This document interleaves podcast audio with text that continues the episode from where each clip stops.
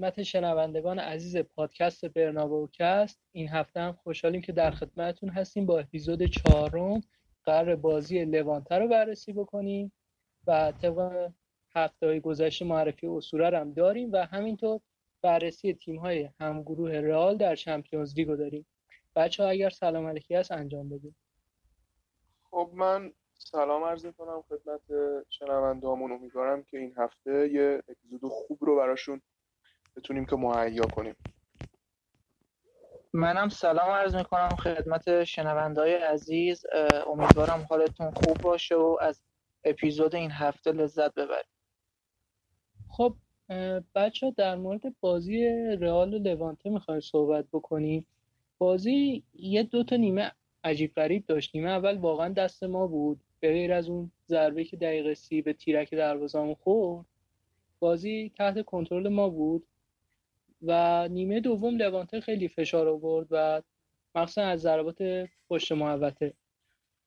و تونست نشون بده که می‌تونه به ما گل بزنه و کورتوا برامون یک کلینشیت انجام داد و سه امتیاز رو برامون به دست آورد. امیر اگه نکته ای هست در مورد کورتا اول شروع کن بعد برسیم به خط هافبک و خط دفاع و خط حمله تیم که هر کدوم عملکردهای جالبی داشتن تو زمین های مختلف آره من بخوام شروع کنم راجع به اول می‌خوام راجع به اون save فوق کورتوا که درازکش توپ رو با پاش زد. خیلی یعنی اون save واقعا که از های ماندگار حضور کورتوا تو رال خواهد بود. می‌خوام از اونجا شروع کنم و بازی فوقالعاده کورتوا که الان با آمار سه تا clean sheet بهترین دروازه‌بان لالیگاست. البته که گلرای دیگه مثل داوید سوریا و رمیرو دروازه‌بان سوسیداد این آمار رو دارن. ولی عملکرد کورتوا خیلی خوب بوده. ما سال قبل دیدیم که بازیهایی بود که clean sheet می‌کردیم و کورتوا هم تونست جایزه زامورا رو ببره آخر فصل.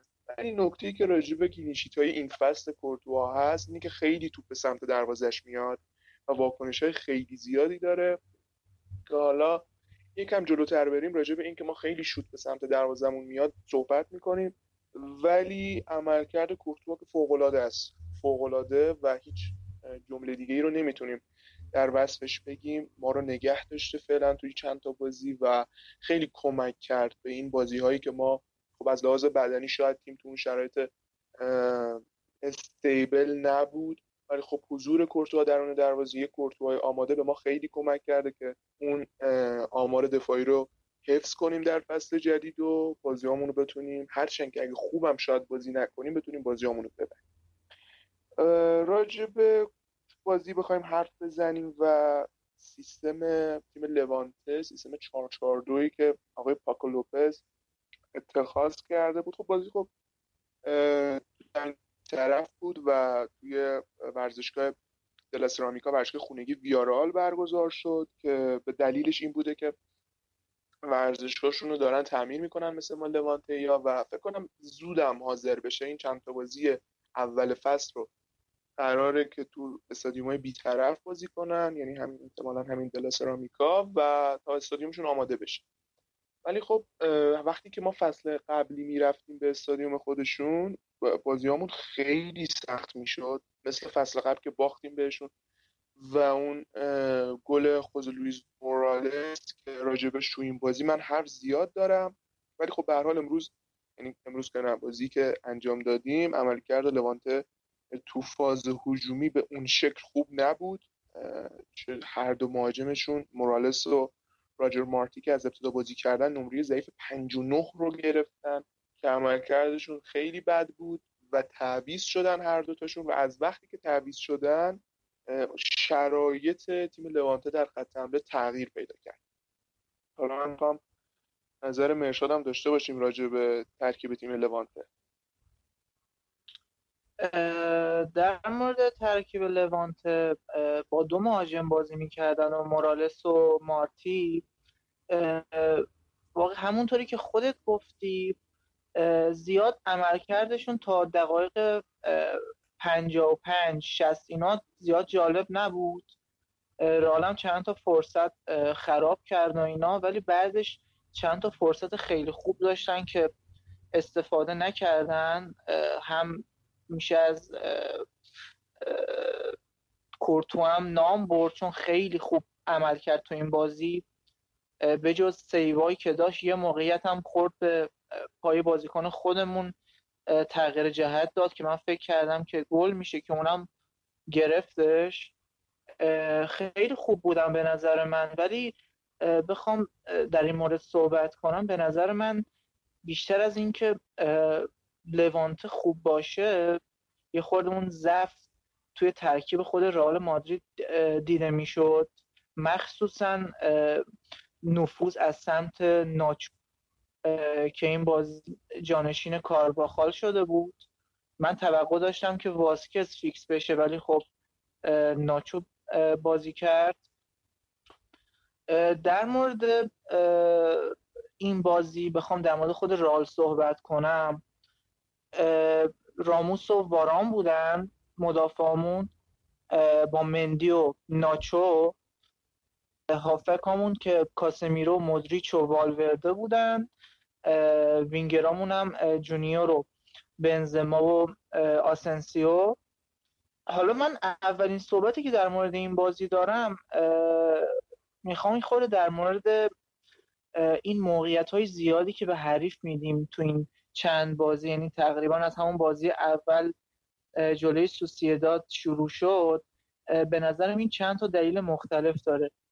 اولین دلیلش همون بدنسازی سنگینیه که تیم داره. بالاخره می‌خواد تیم آماده کنه. این بدنسازی تاثیر زیادی داره. فشاری که به تیم میاد و بازیکنها باید این دوره رو بگذرونن و کم کم بدنشون آماده تر بشه یه دلیل دیگه که این ضعف دفاعی تیم داره به نظر من کاسیمیروه که کاسیمیرو نقشش از لحاظ دفاعی همیشه خیلی پررنگ بوده توی بازی رال تو این سه چهار بازی خودتون پوشش دادن فضا به نظرم داره ضعیف عمل می‌کنه مثل همیشه نیست. حالا اینم ممکنه دلایل مختلفی داشته باشه. یکی از دلایلش مثلا تو این بازی قبلی این بود که خیلی زود کارت زد تو پستی که کاسیمیرو داره خیلی کار اون هافبک دفاعی سخت میشه که بخواد 90 دقیقه با ترس عمل کنه. یکی دیگه از مشکلاتی که داریم این فصل اون ضعف فولبک راست نمونه. حالا خود کارباخال از لحاظ دفاعی خیلی ضعیف عمل می‌کنه. این بازی نبود. جانشینش ناچو واقعا به نظر من ناچو اصلا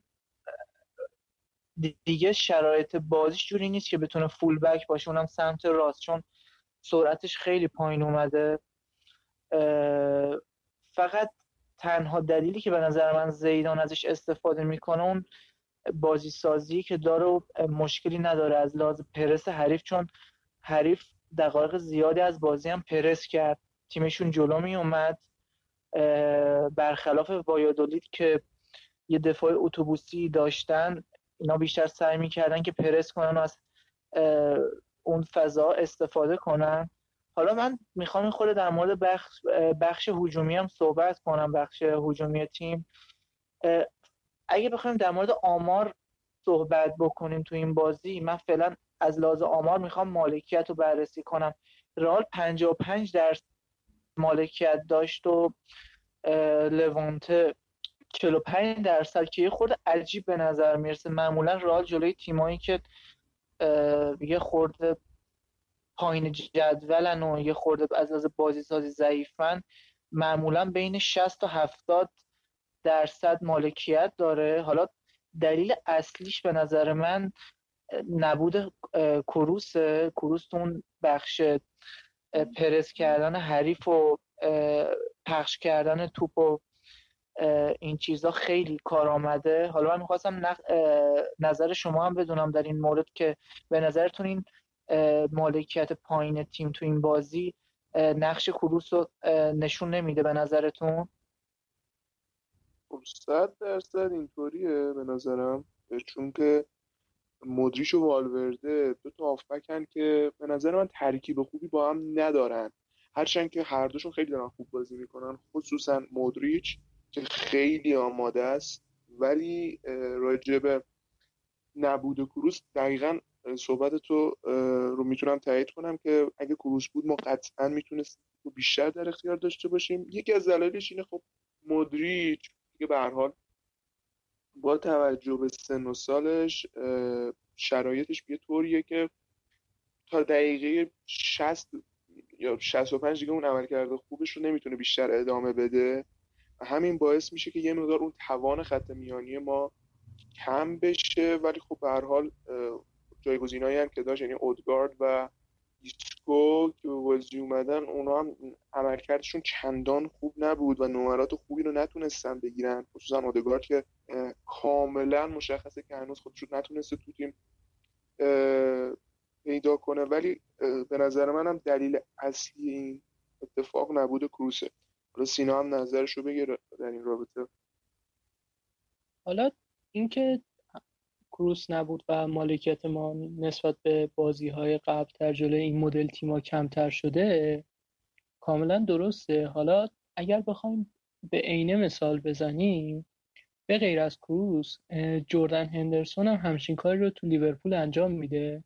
اون پاسای بلندی که میده و پاسای پروگرسیوی که داره باعث میشه تیم از فشار پرس حریف راحت بشه راحت منطقه بازی رو عوض بکنن بازی رو ببرن تو فضایی که مطلوب خودشونه انجام بدن.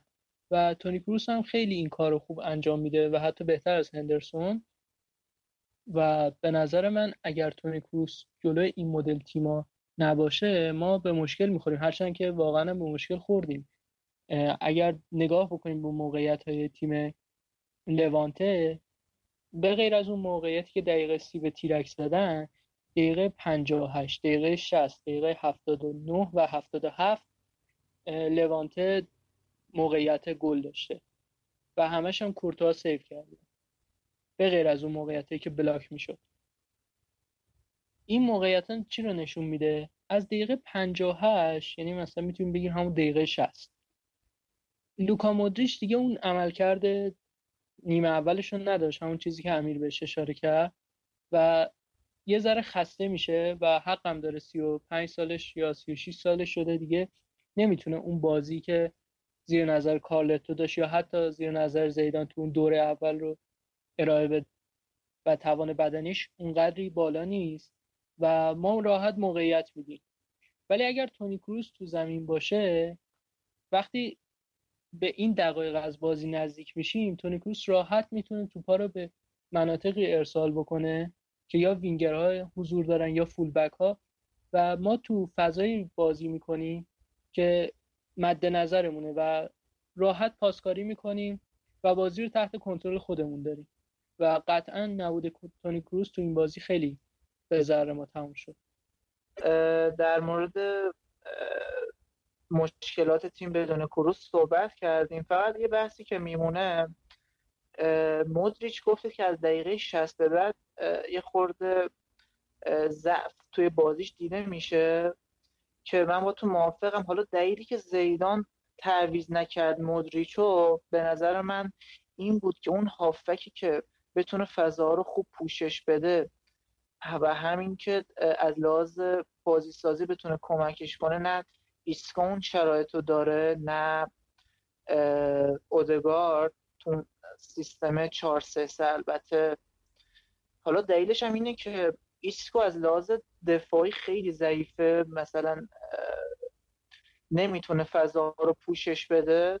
بعد یه جایی تو زمینم هست که مثلا باید توپ تیم نگه داره و اینا. یه خود اصلا اون آماده نیست به نظر من ایسکو رو به جز اون یه نیمه که خوب بود تو بازی قبلی خیلی از بازی داره ضعیف عمل می‌کنه و امسال اون عمل کرده خوب نداشته. اودگاردم که تازه به تیم اضافه شده و هنوز جا نیفتاده و تو اون سیستم 4 3 کارایی نداره. بعد زیدان تلاشش اینه که اون ترکیب اصلی اون سه دو که استفاده می‌کنه بین والورده و کروس و مدریچ باشه و امروز کروسی نبود و مجبور بود از مدریچ استفاده کنه و والورده و اون ترکیب همیشگی که معمولا والورده جای مدریش و کروس یا یکی از این بازیکن جای اون دوتای دیگه اضافه امروز ند... اون روز که بازی کردیم نداشتیم. حالا به نظرم برسیم به قسمت خود بازی گلی که زدیم یه کورنر زده شد توپ زیر پای وینیسیوس افتاد. بعد چیزی که من تعجب کرده بودم و خود خنده دار هیچ بازیکنی نیومد block کنه سعی کنه که توپ مثلا از جلوی پای وینی بگیره. انگار حس می‌کردن که وینیسیوس وینیسیوس نمی‌تونه شوت بزنه و اون گلو بزنه. شاید خود من و شما هم که فکر می‌کردیم فکر نمی‌کردیم این اتفاق بیفته و مثلا وینیسیوس همچین گل قشنگی بزنه. ولی خب زد و خیلی هم خیلی هم گلش خوشگل بود خدایی. آره, آره، من, من اتفاقا تا توپ افتاد زیر پاش من گفتم این توپه گله چون وینیسیوس یه بازیکنیه که حالا بر حسب جوونیش خیلی تو موقعیت قرار می‌گیره به خاطر اینکه تحرک بالایی داره اینا. ولی تا مدافع بهش نزدیک میشن سریع استرسی میشه. حالا تو صحنه های گلایی که می‌زنه اگر دقت بکنید حتی اگر دوندگی هم نداشته باشه کلی عرق می‌کنه و این کاملا مشخصه. وقتی مدافع بهش نزدیک میشه یا فضای رو محدودتر می‌بینه همیشه استرسی میشه. ولی وقتی اون حد فاصله بود هیچکی نیومد بلاک بکنه من گفتم این توپه گل میشه. و مطمئن باشین اگر موقعیتی به همین شکل دوباره نصیب وینیسیوس بشه این توپا رو گل می‌کنه. حالا اگر می‌خواستی صحبت رو ادامه بدی ادامه بدی. آره حالا من در مورد این وینیسیوس چیز جالبی که می‌خواستم بگم شما تمام گلاش نگاه کنید تو این گلایی که زده بیشتر اون شوت هایی که فنی می‌زنه یه نرمن شوتاش یه خورده نرم می‌زنه. ولی این شوت آخری هم که زد اگه دقت کرده باشه قدرت زیادی نداشت. بیشتر فنی زدش و گلش کرد. یه چیپی هم که نیمه دوم زد در موردش صحبت می‌کنیم. بیشتر سعی می‌کنن چون شوت های محکمش معمولا میرن بیرون و جهت درستی ندارن سعی می‌کنه که بیشتر فنی بزنه. تا یه جایی هم جواب میده به نظر من. حالا من یه صحبت کلی دارم در مورد وینیسیوس با انتقادایی که ازش میشه و به نظرم منصفانه نیستن. انتقادایی که از وینیسیوس میشه. می‌خوام یه آمار کلی از تاثیرش توی لالیگا بگم. بعدش کم کم صحبت کنیم در مورد ادامه بازی و اینکه چه عملکردی در نیمه دوم داشت. خب من می‌خوام در مورد این شروع کنم که اگه شما مثلا یه عملکرد یه بازیکنی رو بخواید بسنجید اون تأثیری که داشته رو باید ببینید. نه فقط مثلا اینکه طرف شوتاش خوب نبود که خیلی موقعیت ها رو خراب کرده و اینا. باید این تاثیر کلی هم دیده بشه. مخصوصا یه جوون 20 ساله که تازه دو ساله به تیم اضافه شده و راه زیادی داره. خب من خیلی این روزا دیدم که بازیکن بارسا رو با وینیسیوس مقایسه می‌کنن و خیلی از وینگرها و مهاجمای دیگه رو من اگه بخوام صحبت کنم در این مورد می‌خوام یه مقایسه داشت بین فاتیو آنسو فاتیو وینیسیوس. آنسو فصل قبل یه بازی دو گل زد. همون موقع هم خیلی تعریف شد ازش و اینا. بعدش دیگه نیمکت نشین شد و کم کم دقایقش کم شده حالا این فصل هم دو بازی عملکرد خوبی داشت. حالا بازی قبلم زیاد جالب نبود. جلوی سویا. کلا تو این دو فصل سه تا بازی خوب بوده. اون عملکرد خوبی داشته. بقیهش معمولی بوده. حالا وینیسیوس که اینقدر انتقاد میشه و اینا ازش حالا من می‌خوام تاثیرش توی لالیگای فصل پیش بگم. نیم فصل دوم جلوی اتلتیکو. اگه یادتون باشه یادتون باشه اون پاس خیلی زیبا رو به مندی انداخت. مندی هم انداخت واسه بنزما و یکی از مهمترین بازی نیم فصل دوم ما بردیم.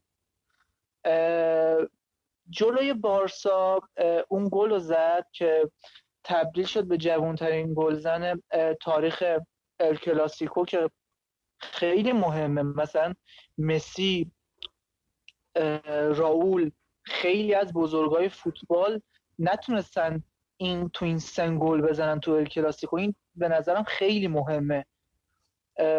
نکته خیلی مهمیه که وینیسیوس جوانترین گلزن تاریخ الکلاسیکوه یه بازی دیگه که می‌خوام اشاره کنم جلوی مایورکا نیم فصل دوم یادتون باشه گل زدیم همون بازی هم دو هیچ بردیم.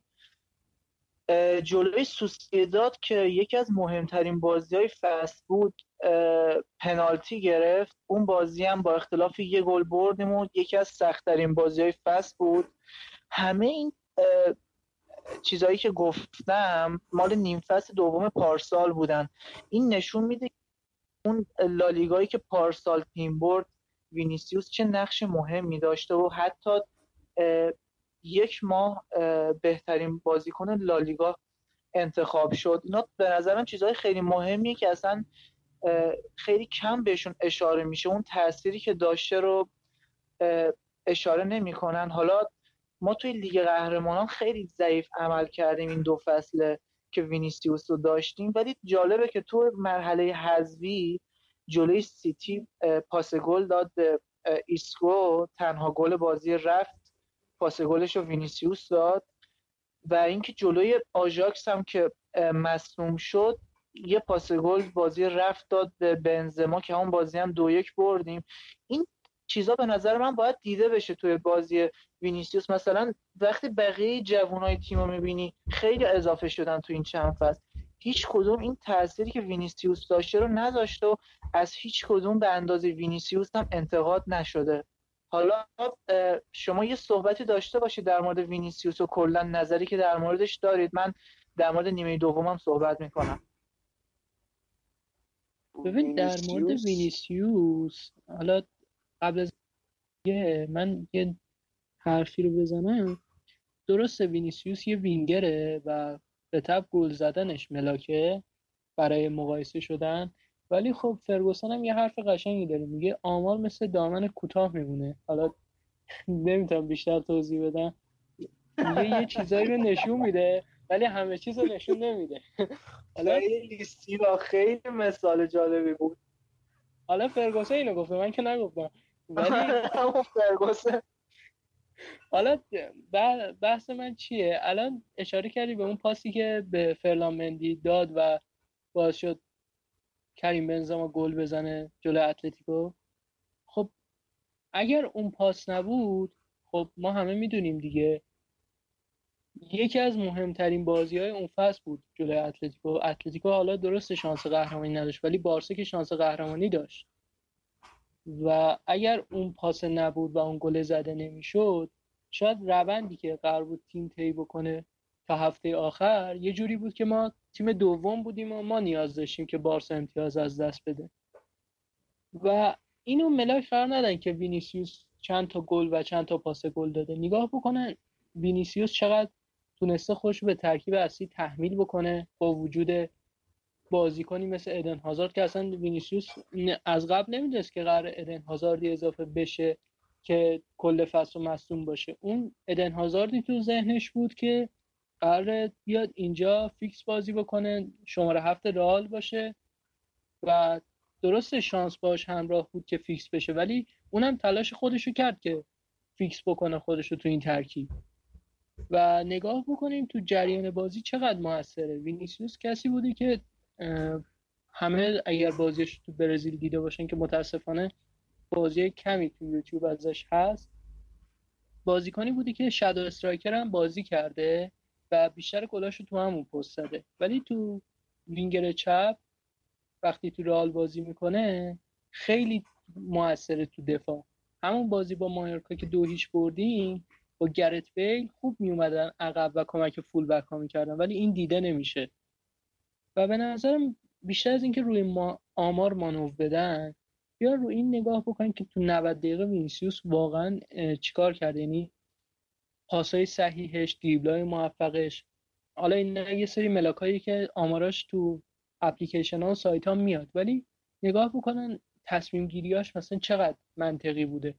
یه وقتی هست یه بازیکن توی بازی دوتا گل می‌زنه ولی دوتا گلش مثلا چسبیده به محوطه است یه بغل پا می‌زنه و بقیه بازی مثلا دوندگیش هم شاید پنج کیلومتر نباشه. خب؟ ولی هر پاسی که داده لو میره یا دریبلاش اکثرا ناموفقه. ولی خب این بازیکن یه دفعه ای به خاطر همین دوتا گلی که زده نمره 72 دهم می‌گیره و همه میگن آره این مثلا پدیده خوبیه. حالا نمیگن آنسوفاتی همچین بازیکنی یا نه یه بازیکنی مثلا به اسم new player همچین عملکردی رو داشته. ولی مثلا وینیسیوس میاد 5 دریبل موفق داره 91 درصد پاس صحیح مثلا میده و حالا گل نمی‌زنه. ولی تیم بازی رو دو هیچ می‌بره. ولی عملکرد وینیسیوس تو این نتیجه گم میشه. چرا که وینیسیوس روی هیچ کدوم از این گلات تاثیر نداشته ولی توی جریان بازی که قطعا تاثیر گذاشته چون بالاخره این تیم مثل یه دستگاه میمونه. اگر یه چرخ دندش درست کار نکنه ممکنه این دستگاه دیگه خوب کار نکنه. و به نظر من جریان کل بازی رو مد نظر قرار بدن طرفدارا برای مقایسه تا اینکه تو این بازی چند تا گل زده یا چند تا پاس گل داده. حالا امیر اگر نکته ای داری بگو. آره ببین وقتی خب راجع به وینیسیوس و آنسوفاتی خب این روزا خیلی صحبت راجع به آنسوفاتیه و خیلی کمتر راجع به وینیسیوس. در حالی که وینیسیوس عملا خب ما بازی قبلی که با وایادولید داشتیم که با گل وینیسیوس بردیم این بازی هم خب بنزما دیگه آخرای بازی و دیگه یه گل تقریبا بدون تاثیر رو زد. و بیشتر خیلی به نفع خودش بود بنزما که یه گل زد که از اون شرایط خارج بشه. راجع به مقایسه این دو تا بازیکن ببینید نکته اول اینه که وینیسیوس داره در رئال مادرید پسا رونالدو بازی می‌کنه. تو این تیم الان هر بازیکنی که میاد یه گل می‌زنه همه انتظار دارن که این دیگه رونالدو باشه. دیگه اون آمار رو داشته باشه. اون عملکرد رو داشته باشه اون بازی های مهمی که ما داریم رو این بازیکن در بیاره. در حالی خب توجه نمی‌کنن که این بازیکن تازه داره میشه 20 سالش میشه. اما نباید از یه بازیکنی که اونم یه بازیکنی که یه برزیلی شرایط روحیات برزیلیا رو همه می‌دونن که چطوریه. تازه اگه بازیکن جوونشون باشه که تازه به اروپا اومده باشه. ولی خب فاتی در بارسلونا داره در کنار بازی می‌کنه. وقتی که تو بازیکنی هستی که اون نگاه ها به تو نیست در حالی که اون همه دارن مسی رو نگاه می‌کنن حالا من میام دقیقه آخر یه گل می‌زنم دو گل می‌زنم یه بازی خوبی انجام میدم همه میگن آقا این جانشین مسی از الان اومده. خب فشاری رو اون بازیکن نیست. این یه دلیله. در حالی که وینیسیوس خیلی فشار روشه یا حتی رودریگو اما خب دلیل دیگه اینه که خصوصا تو ایران مدل کاری فن پیجا و کانال های هواداری رئال مادرید و بارسلونا خیلی متفاوته. اگه دقت کنید. فن پیج رئال مادرید خیلی آرومن و خیلی واکنش های آرومی نشون میدن به بازیکنها. چون که رال یه تیم خیلی بزرگه و طرفدارا این تو ذهنشون هست. من واقعا این رو به عینه دیدم. ولی خب فن پیج طرفداری بارسلونا خیلی واکنش های احساسی دارن. بعد از هر بازی بازیکن خودشون رو سریع مورد شماتت قرار میدن به داور می‌رسن. اصلا کلی یهو می‌خوام بارتومو اخراج بشه نمی‌دونم مربی رو بفرستم بیرون. مثلا آره من حالا نمی‌خوام سوارز هم اومد دیگه فصل آره. فصل دوم که خوب نبود. خیلی آره سوارز هم صحبت راجبش زیاده. کلی به سوارز میتوپیدن این فصل دوم.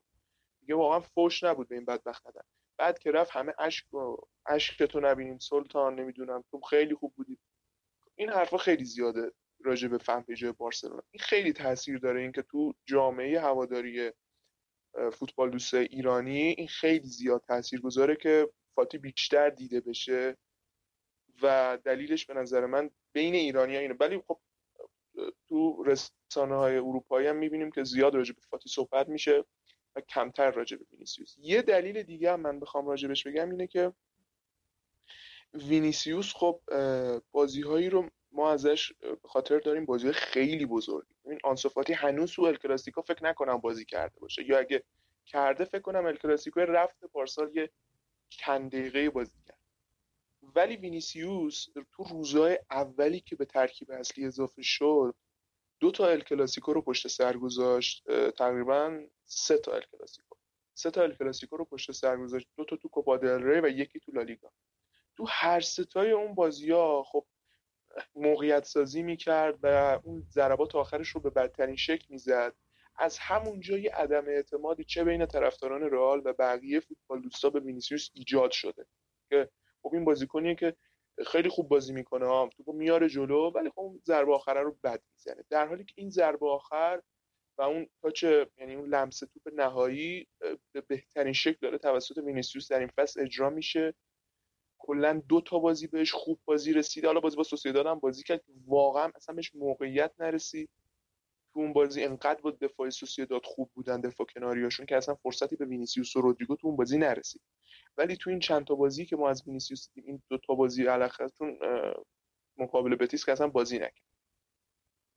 دو تا گل خیلی مهم زده داره اون نقش خودش رو به تیم دیکته می‌کنه. ولی خب اگه خب یه روز ادن اومد قطعا یه رقابت ممکنه که بین این دوتا بازیکن ایجاد بشه و خیلی کمک می‌کنه به هر دوتاشون به طور کلی وینیسیوس اگه بتونه این روند خوبش رو ادامه بده قطعا روزهای بهتری رو پشت سر می‌ذاره.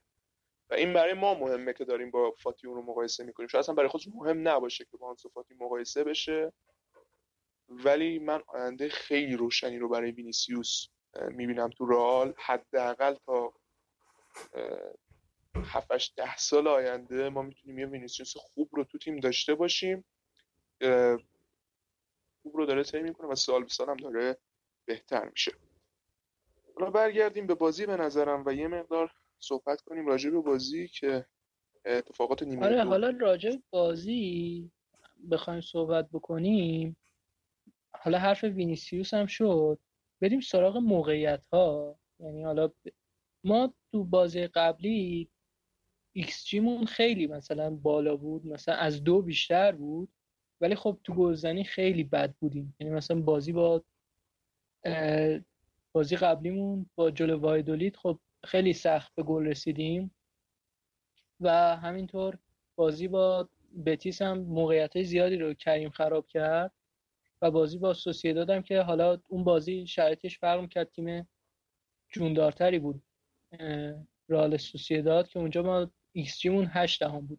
اینجا ما یک و 6 دهم بوده ایکس جیمون و دو تا گل زدیم و این نشون میده که ما تونستیم از همون موقعیت هایی که زیاد جدی نبودن هم نهایت استفاده رو بکنیم.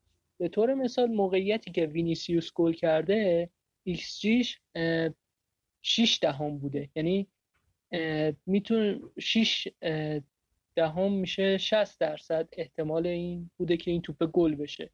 و وینیسیوس این توپ رو گل کرده. حالا قابل توجه اونه که میگن این وینیسیوس اصلا نمی‌تونه شوت تو چارچوب بزنه. و موقعیت کریم 8 دهم. یعنی اون موقعیتی که تک به تک شد و گل زد. حالا اون موقعیت هایی که وینیسیوس خراب کرده رو بخوایم بررسی بکنیم یه عامل دیگه هم که داریم XA یعنی اون درجه شدت و اهمیت اون پاسی که بازیکن رو تو موقعیت گلزنی قرار میده. می‌دونم تعریفش خیلی طولانیه ولی خب سعی کنید یادتون بمونه خیلی پارامتر مهمیه. مثلا همون موقعیتی که وینی چیپ زد دقیقه 52 احتمال اینکه پاس آسنسیو بازیکن رو تو موقعیت گلزنی جدی قرار بده چهار دهم بوده. ولی وینیسیوس اون موقعیت رو تونسته تبدیل به یه موقعیت گل جدی بکنه اون پاسو و حالا پاس رودریگو که پاس گل شد و به کریم داد چهار دهم بوده. یعنی احتمال اینکه اون پاسی که رودریگو میده تو حالت ضد حمله بعد از اون کرنر و به کریم برسه چهار دهم بوده که به یه موقعیت گل جدی هم تبدیل شده و گل زدیم یا دوباره یه دقیقه 55 وینیسیوس یه موقعیت خراب کرد روی پاسی که کریم بنزما براش داد و اونم باز XA سه دهم بوده. یعنی باز وینیسیوس اون توپ رو تونسته تا یه جایی ببره که تبدیل به یه موقعیت گل بشه. حالا یه XA دیگه هم داشتیم یعنی موقعیت دیگه که خلق شده. ارسال کاسمیرو بود که کریم بنزما با ضربه سر زد بیرون. فکر کنم همه دیده باشیم تو نیمه اول. اون یک دهم بوده. یعنی ارسال کاسمیرو به اندازه کافی خوب نبوده. فقط کریم تونسته با جایگیری خوبش اون ضربه سر رو بزنه که از بالای دروازه به بیرون رفت. و اینا مجموعش میشه یک و چهار دهم. و حالا براتون مجموعش میشه یک و دو دهم. ولی XA که برای با رئال اومده تو اون بازی یک و چهار دهم بوده. اون دو دهم دیگه از کجا میاد؟ همون توپی که کریم بنزما پرس کرد و توپو گرفت و به تیرک زد اون موقعیتی بودی که خود بازیکن ساخته. یعنی خودش برای خودش موقعیت رو ایجاد کرده و ضربه رو زده که توپم به تیرک خورده. یعنی دو دهم احتمال داشته که اون تو اون صحنه بازیکنای لوانته توپو لو بدن که این اتفاق هم افتاد و کریم بنزما با پرسش تونست توپو بگیره و توپم به تیرک زد. به نظر من مشکل خط حمله رئال برای این مدل بازی ها داره حل میشه. یعنی زیدان فهمیده که باید از ابزاری که داره چجوری استفاده بکنه. یعنی وینیسیوس در کنار آسنسیو در دو سمت جواب میده. یا یه پست ده خوب در جلوترش یوویچ و بنزما جواب میده تا بتونه به یه موفقیتی برسه. و احتمالا این ترکیب چرخشیه رو ما داشته باشیم در ادامه فصل. یعنی یه بازی هایی رو 4 3 3 بازی بکنیم با حضور آسنسیو و وینیسیوس در کنار کریم بنزما و بازی هایی رو هم داشته باشیم که با پست ده حالا ایسکو یا اودگارد بازی بکنن و جلوترشون کریم بنزما و یوویچ. حالا امیر اگر نکته ای هست گوش میدیم. خب نیمه دوم و اصلا کلا بازی رو یه مقدار از لحاظ آماری بخوایم بررسی کنیم. ما تو اکثر یعنی که چرشان تو همه آمارهای بازی نسبت به تیم لوانته برتری بودیم ولی یه آمار رو ما ضعف داشتیم توش. حالا آمارا رو بررسی کنیم. تعداد شوتامون که ما 13 تا شوت زدیم و لوانته 11 تا مالکیت تو همونطور که مرشاد اشاره کرد 45 درصد لوانته و 55 درصد رئال. درصد پاس صحیح باز هم علیرغم اینکه کروس نبود. 84 درصد رئال مادرید لوانته 81 درصد. دریبل موفق با توجه به حضور بازیکنایی مثل وینیسیوس و اسنسیو و خود لوکا مودریچ. دریبل موفقمون ما 15 تا بوده و لوانته 9 تا نبردهای هوایی موفق. لوانته 7 تا و ما 8 تا که بخش عمده رو کاسمیرو بر عهده داشته و تکل موفق هم لوانته 11 و ما 19 تا که آمار قابل توجهی. اما آماری که لوانته توش نسبت به ما برتری داشته و برتری مالسا که دفاعی این تیم تو سیستم 442 نسبت به کاسمیرو رو نشون میده لوانته 10 تا بازپسگیری توپ داشته و تیم ما 6 تا و این به نظر من یکی از دلایل مهمی بوده که تو این بازی ما زیاد تو به سمت دروازمون اومد. حالا بین بازیکن‌ها بخوایم بازیکن دو تیم این آمارا رو بررسی کنیم بیشترین درصد پاس صحیح بین بازیکن‌ها بازم مالسا از لوانته با 97 درصد پاس صحیح بوده و دو تیم ما در کمال تعجب ناچو 95 درصد پاس داده. خب البته این یک آماره و به قول سینا آمار همون دامن کوتاه هست دیگه چون ناچو خب یه مدافع راسته و خیلی کمتر لمس توپ داشته ولی خب به هر حال در آماری که ما داریم ناچو بیشترین درصد پاس صحیح رو بین بازیکن‌ها داشته. بیشترین نبرد هوایی موفق بین بازیکن‌ها. میرامون از لوانتو با دو نبرد هوایی و کاسمیرو اینجا اما خودش رو برتر نشون داده در این بازی با چهار نبرد هوایی موفق و بیشترین آمار لمس توپ بین بازیکنان دو تیم. خود کامپانیو که کامپانیا که به تیم ملی اسپانیا هم دعوت شده. امشب هم مقابل پرتغال بازی دارن و با 84 لمس توپ و کاسمیرو 81 لمس توپ بین بازیکنان رئال و بیشترین آمار پاس کلیدی بین بازیکنان لوانت فورتوس با دو پاس کلیدی و لوکا مودریچ با سه پاس این آمار رو داشتن. به طور کلی خب ما تو این بازی عملکرد متوسط رو به بالا رو داشتیم. نسبت به بازیمون جلوی وایادولید بهتر شدیم و این خیلی خوب بود که به عنوان صدرنشین مطلق هفته پنجم رو به اتمام رسوندیم. قبل از فیفا دی ما چند تا page طرفداری خوب رئال هم به این نکته اشاره کرده بودن که همیشه وقتی فیفا دی می اومد رئال مادرید از یک شرایط فوق العاده و استیبلی وارد فیفا دی می‌شد و تا می اومد خودش رو پیدا کنه دوباره فیفاده بعدی و این وسط امتیاز دست دست می‌داد. ولی خب این سری این رال مادرید بود که خیلی آماده نبود و حالا انشاءالله این فیفاده هم سبب خیر بشه و تیم با آمادگی کامل برگرده چون خیلی بازی های مهمی داریم طی اواخر مهر ماه و ابتدای ماه آبان. چون باید جلوی بارسلونا بازی کنیم در الکلاسیکو در لالیگا رقابت لیگ قهرمانان اروپا و بازیامون با شاختار گلادباخ. امیدوارم که تیم در یک شرایط خیلی خوبی به مسابقات برگرده. حالا مرشاد به نظرم به اندازه کافی در مورد بازی صحبت کردیم و اتفاقاتی که افتاد موقعیت هایی که داشتیم گلش کردیم گلش نکردیم یا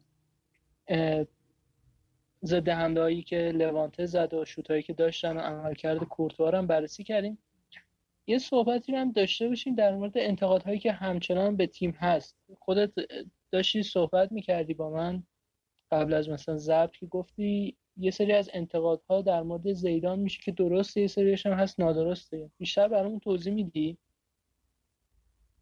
آره می‌خواستم اتفاقا در این مورد صحبت بکنم. خب من از یه بخشیم شروع می‌کنم صحبتمون که اتفاقا به این موضوع هم ربط داره. بعد می‌رسیم به همین قسمت. ببینید بازی کنیم مثل کریم. تو این نیمه دوم توی بازی یه موقعیت رو از دست داد که مدریچ توپو گرفت پاس داد بهش و موقعیت رو خراب کرد. وینیسیوس هم دو تا موقعیت خیلی خطرناک رو از دست داد. یعنی در واقع ما سه تا موقعیت پشت سر هم دیگه خراب کردیم. موقعیت هایی که می‌تونستن گل بشن.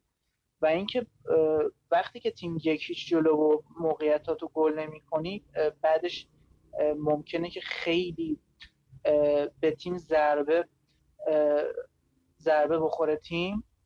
خب ببینید تقریبا دقیقه 60 بود توی بازی. دقیقه 60 بود که تیم اون موقعیت هایی که باید و گل نکرد و موقعیت های حریف شروع شد. من می‌خواستم اینو بگم که تو این از دقیقه 60 به بعد اگر دقت کرده باشید یه خورده از لحاظ بدنی تیم کم آورد. حالا اون دلیلی که از لحاظ بدنی کم آورد این بود که یه سری بازیکنهای تیم خسته بودن. بعد زیدان تصمیم گرفت که وینیسیوس و آسنسیو رو تعویض کنه که به نظر من تصمیم خیلی درستی بود و به جای اونا از باسکز استفاده بکنه و فکر کنم که رودریگو واسکز و رودریگو. من توقع داشتم همون موقع کریمم تعویض بشه که نشد چون از دقیقه 60 به بعد کلا نا نداشت که حتی حرکت کنه. کریم منظرمو می‌فهمین یا نه. اصلا نمی‌تونست. واقعا اون فشاری که باید بیاره و نتونست بیاره خالی کرده بود در واقع. حالا این این که آره. مثلا کریم آره این دلیلی که کریم بنزما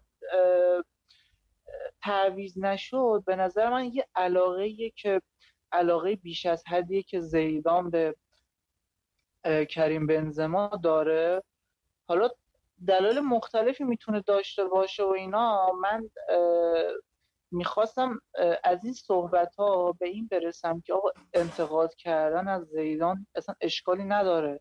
من خودم هم یه سری انتقاد دارم. اون علاقه ای که زیدان به بنزما داره و مثلا بعضی جا هم به تیم ضربه می‌زنه بالاخره. تو همین بازی اگه از دقیقه 60 به بعد یه مهاجمی مثل یوویچ که دوندگی بالایی داره جاش بازی می‌کرد شاید اینقدر فشار به تیم نمیومد چون عملا تو حمله هیچ کارهایی دیگه نداشت. تو همش دست حریف بود ما که نیاز داشتیم که یه خورده تحرک داشته باشه.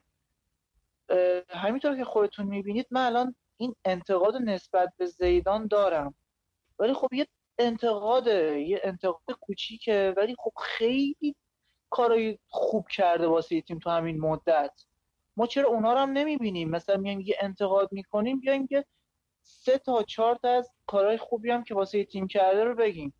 خب من می‌خواستم اینو بگم هفته پیش لیورپول هفت تا خورد سولشر شیش تا خورد تیمش پپ پنج تا خورد فلیک مربی بایر مونیخ چهار تا گل خورد. می‌خوام اینا رو اشاره کنم که رال کلا یه مساوی داده. چند برابر انتقادهای خیلی زیاد و بعضی وقتا حتی توهین می‌بینی از طرف خود رالیا که من واقعا نمی‌دونم چطور همچین اتفاقی ممکنه بیفته. چه چیزی تو ذهن طرفدارای رال وجود داره که می‌بینن که تیمای دیگه باختای سنگین دادن.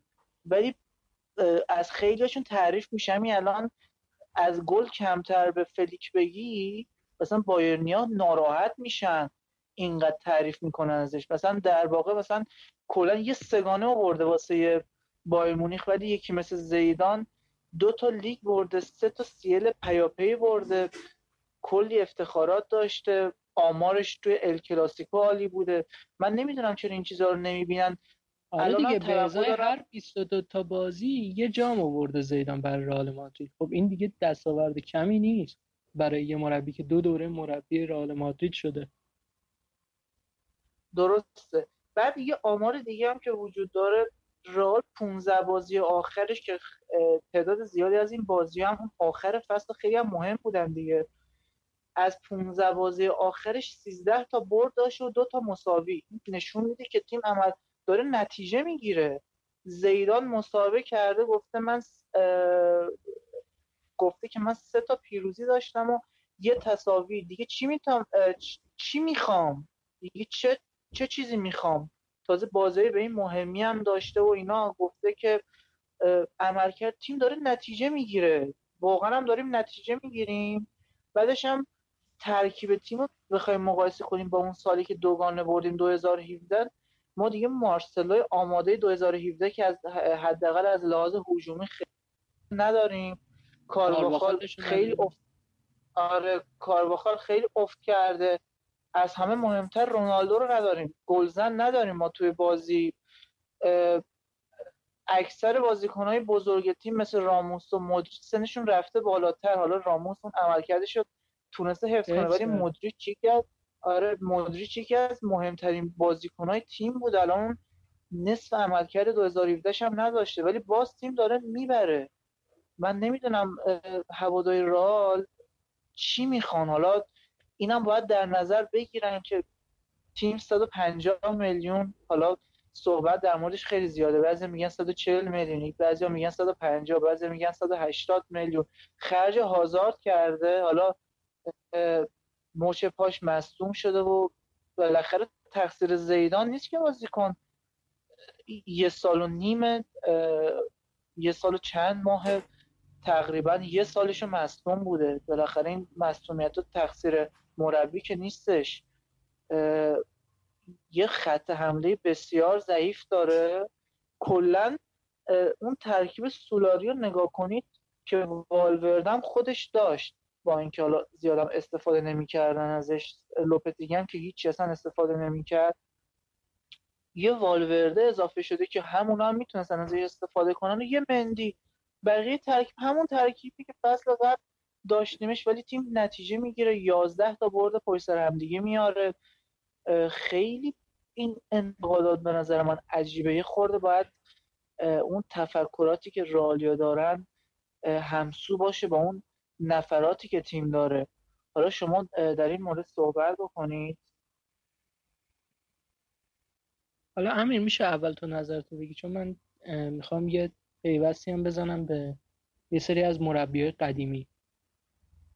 خب آره خب ببین هر کاری کنی خب یه سری افراد هستن که همیشه انتقاد می‌کنن. انتقاداتشون هم براشون مهم نیست که فنی باشه اون انتقاد یک مسئله پشتش باشه یه منطقی پشتش باشه. واقعا به این شکل نیست.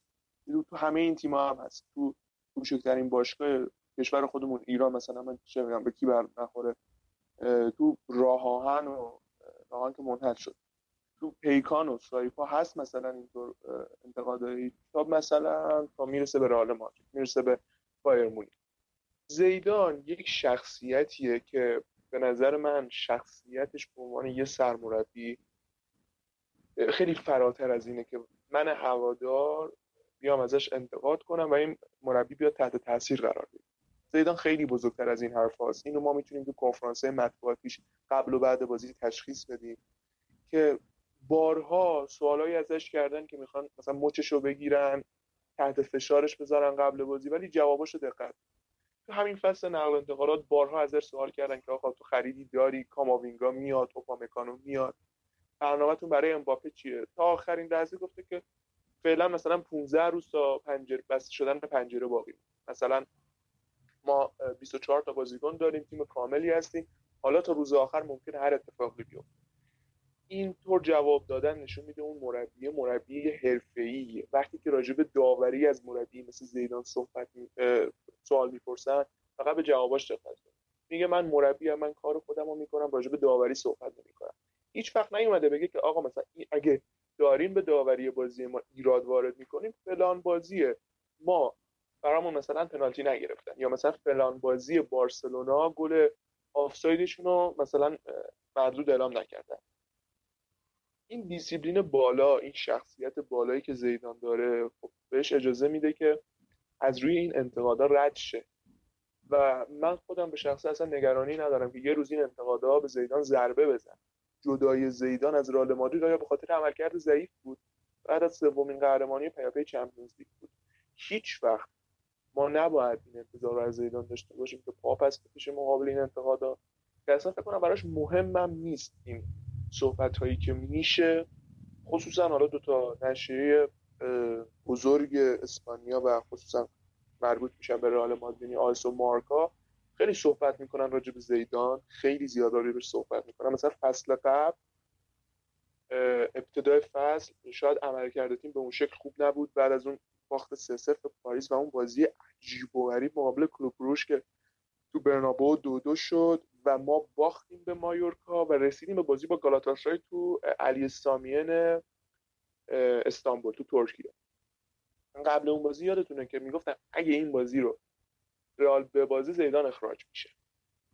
خب اونجا آره شرایطی بود که اگه واقعا این نشریه ها دنبال خیر رئال مادریدن نزدیک به رئال مادریدن چرا باید این حرف رو بزنی؟ در حالی که خب ممکنه سیاست پرز یه چیز دیگه باشه. حالا شاید اگه اون باخت اتفاق میافتاد شرایط یه مقدار دچار تغییر می‌شد. ولی خب تو مربی که سه سال پیاپی تو رو قهرمان اروپا کرده. تیم تو رو قهرمان اروپا کرده.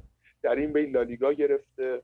جام باشگاه جهان گرفته. سوپرکاپ اروپا گرفته. سوپر کاپ اسپانیا رو گرفته. خب چرا ازش می انتقاد می‌کنی؟ به خاطر یه بازی بعد جلوی کلوب به خاطر یه بازی بعد جلوی مایورکا. چرا باید مثلا بازی با گالاتاسرای انقدر برای رئال مادرید مهم بشه؟ اگه اونو به بازه یه مربی مثل زیدان رو از دست بده خب اگه آقا ما اصلا اومد اون بازی رو باخت. و اگه زیدان اونجا اخراج می‌شد آیا ما آخر فصل قهرمان لالیگا می‌شدیم؟ خیر. آیا مثلا دو ما... تقریبا یه ماه بعدش دو ماه بعدش تو عربستان سوپر جام رو میبردیم؟ زیدان و امثال زیدان مربی های بزرگی که شخصیت بزرگی داشتن مثل ترکس فرگوسن مثل یورگن کلوب این مربی ها خیلی بیشتر تمرکزشون رو کار خودشونه. ولی خب یه سری مربی هم اینطور نیستن. خیلی به انتقادا واکنش نشون میدن. خیلی شواف می‌کنن. دیگه می‌دونین کیا رو میگم دیگه. یه نمونه بارزم دارن که آخر بازی مثلا با نیمکت خالی بغلش صحبت می‌کنه یا مثلا میره اون بازیکنش رو تو جشن قهرمانی کنار می‌کشه بهش دستور تاکتیکی میده. زیدان اهل این صحبت ها نیست و تا اونجایی هم که می‌تونم ازش انتقاد کنم این تأثیری رو روند رئال مادرید قطعا نخواهد داشت. آره خب ولی من اگر بخوام صحبت بکنم اگر طرفدار رئال واقعا طرفدار فوتبال یعنی این فوتبال می‌خوان حرفه‌ای دنبال بکنن حالا هفته بعد در مورد مدل طرفداری حرفه‌ای قرار اپیزود بدیم بیرون. چون بازی های ملی داره برگزار میشه و رئال خودش شخصا بازی نداره باشگاه درگیر بازی لیگ نیست. اگر طرفداری رئال واقعا می‌خوان رئال نتیجه بگیره می‌خوان ببینن رئال در مقابل تیم‌های دیگه تو چه مواردی قوت داره تو چه مواردی ضعف داره بشینن بازی لیگ های مختلف رو نگاه بکنن. و اونجا متوجه میشن زیدان چه کار بزرگی کرده و همینطور متوجه میشن تیمای دیگه با چه تدابیری میان تو بازی.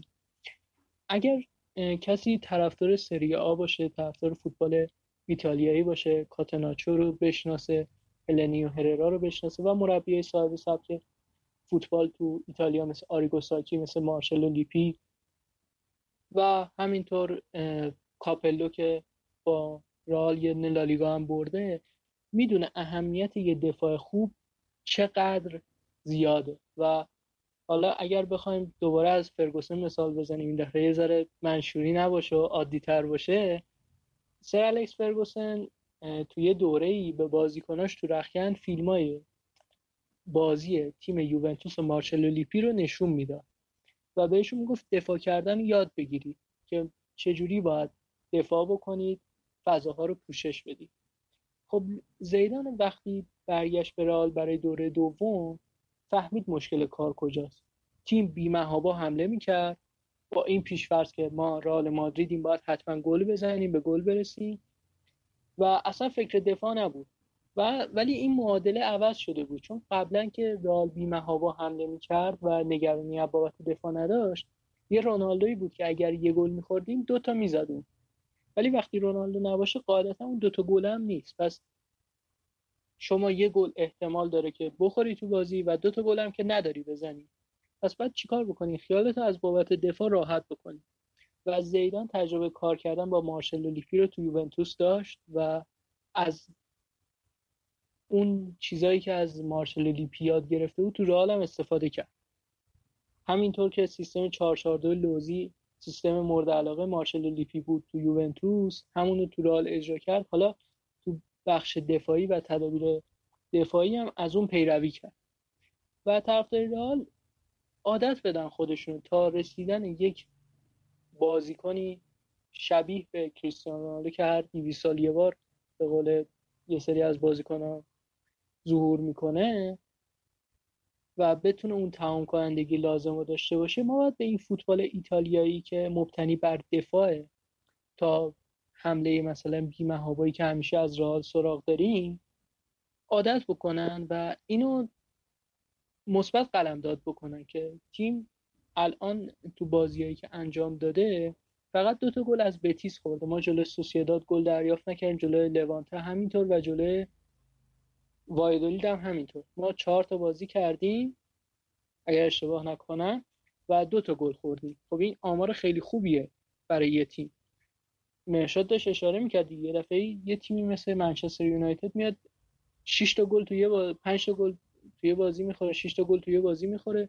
خب درسته ما مدافعون از مدافع یونایتد سطح بالاتری دارن ولی اگر ما بخوایم از اون فوتبال هجومی که همیشه رئال ارائه می‌داده پیروی بکنیم چه بسا با همین مدافع هم همون مشکلات پیش بیاد. مگر بنیتز چهار تا تو ال کلاسیکو نخورد؟ مگر واران داشتیم دیگه این مشکلات دیگه. آره مثلا... دیگه واران راموس آره. تو خط دفاع نبودم تو اون بازی ما چهار تا گل خورد سال همون سال 2017 که دوگانه حالا لیگو چمپیونز لیگو بردیم ما یه بازی مثلا داشتیم با لاس پالماس 3 3 شد. آره یه بازی هم مثلا دو تا یا اصلا این بازی ها خیلی از این دست بازی ها بود. ولی خب وقتی که تو یه رونالدوی رو داری یه گرت بیلی اون موقع یه آماده بود سرها بنزمایی رو داشتی که خب فضا سازی می‌کرد برای اینا. یه ایسکوی آماده رو داشتی. یه مارکو آسنسیوی ظهور کرده بود که هر شوتی می‌زد گل می‌شد. اون بازی های ابتدایی آسنسیو تو هر تورنمنتی که بازی می‌کرد بازی اولش گل می‌زد. خب وقتی تو اون بازیکن رو داری اون ضعف دفاعیه دیگه به چش نمیاد. در حالی که دفاع خب کیا بودن. مارسلو کارواخالی بودن که الان هم تو تیم تو تیم هستن. راموس و واران بودن و دروازه‌بانی به اسم کیلور نواس قطعا سطحش خیلی شاد. خیلی که نه. سطحش پایینتر از کورتواس این دیگه واقعا یه چیز ثابت شده است. خب چه کار بدی داره انجام میده زیدان داره؟ همون دفاع رو تقویت می‌کنه. که حالا وقتی که گلزن نداریم با دفاع خوب یه برد اقتصادی به دست بیاریم و به جام برسیم. مگه هدف رئال مادرید چیه به جز گرفتن جام؟ گرفتن سهمیه است خوب بازی کردن قشنگ بازی کردن ما خوشمون بیاد. چیه واقعا؟ آره ما که مثلا ساوت همتون نیستیم که بخوایم مثلا لیگو جذاب بکنیم بیایم مثلا هفتم هشتم بشیم و بگیم مثلا آره ما یه فوتبال با کیفیت ارائه دادیم. اگر ما بخوایم 38 بازی رو سه امتیاز هم بگیریم میشه 114 امتیاز. خب هیچ تیمی نمی‌تونه این کار انجام بده. و پس یه مساوی در چهار تا بازی اول جای ایرادی نداره. درسته ما همه بازیامون رو نبردیم. این نکته ای می‌تونه باشه که قابل توجه باشه ولی اونقدر بزرگ کردن نداره. هیچ تیمی تا حالا با امتیاز کامل تو لالیگا قهرمان نشه. هیچ تیمی با 114 امتیاز که قهرمان نمیشه قاعدتا. پس یه بازی هست که مساوی می‌کنه بازی هست که میبازه. حالا همون جام طلایی هم که آرسنال گرفته همه بازیشو که نبرده. دوازده تا مساوی داشته. اگر اشتباه نکنم یا 10 تا یا 12 تا مساوی داشته تو فصل. خب بازیایی هست که شما نیاز داری با یه نتیجه حداقلی از بازی بیرون بیاد چون بالاخره این یه لیگه. و شما بازی های دیگه ای رو هم داری که می‌تونی روش حساب باز کنی و بازی بازی جلو میری. مثل تورنمنت نیست که این بازی بازی مرگ و زندگی باشه. چرا؟ توی بازی هست بین تیم اول و دوم به اصطلاح میگن بازی شیش امتیازی. اون بازی رو میشه حالا بگیم بازی مرگ. همه بازی که اینطوری نیست. ما جلو اوساسونا که نباید مثلا مثل بازی با بارسلونا بازی بکنیم. پس یه ذره این فشار انتقادات کمتر بکنن و واقع بینتر باشن نسبت به اسکواد تیم نسبت به شرایط بازی کنن ما 130 میلیون حالا رو کاغذ میگن و 160 میلیون تو اخبار میگن. بابت ازن هازارد هزینه کردیم. ولی خب به غیر از چند تا تیزر تبلیغاتی و یه چند تا عکس تو کلینیک باشگاه ما چیز خاصی ازش ندیدیم. و قاعدتا اگر ادن هازاردم اضافه بشه به این ترکیب باز اتفاق خاصی قرار نیست بیفته. اپیزودهای قبلی هم در موردش صحبت کردیم. تکرار مکررات ادن هازارد اون بازیکن گلزنه نیست. موقعیت زیاد می‌سازه. موثر هم هست تو جریان بازی ولی اون بازیکن گلزنه نیست که تو انتظار داشته باشی زیدان بیاد بر مبنای هازار تیمش 75 دقیقه 80 دقیقه حمله بکنه. حالا 10 دقیقه یه رو بازی رو کنترل بکنه یا مثلا بره تو لاک دفاعی و بخواد دفاع بکنه. پس باید یه ذره واقع بینتر باشن نسبت به این قضیه و یه ذره این انتقادات منطقی تر باشه. حالا مرشاد داشت صحبت می‌کرد در مورد اینکه مثلا لیورپول هفت خورده یا مثلا یونایتد 6 تا خورده و اینا.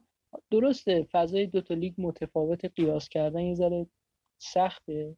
ولی خب بالاخره ضعف های دفاعی مشاهده شد تو اون دوتا تیم دیگه و برن اون بازی ها رو ببینن. قطعا ولی اگر ندیدم برم ببینم و ایراداتی که تو دفاع اون دوتا تیمی که 6 تا گل می‌خورن 7 تا گل می‌کنن ببینن و ببینن آیا واقعا همچین ضعفی رو دفاع رئال مادرید داره که بعد بیان انتقاد بکنن.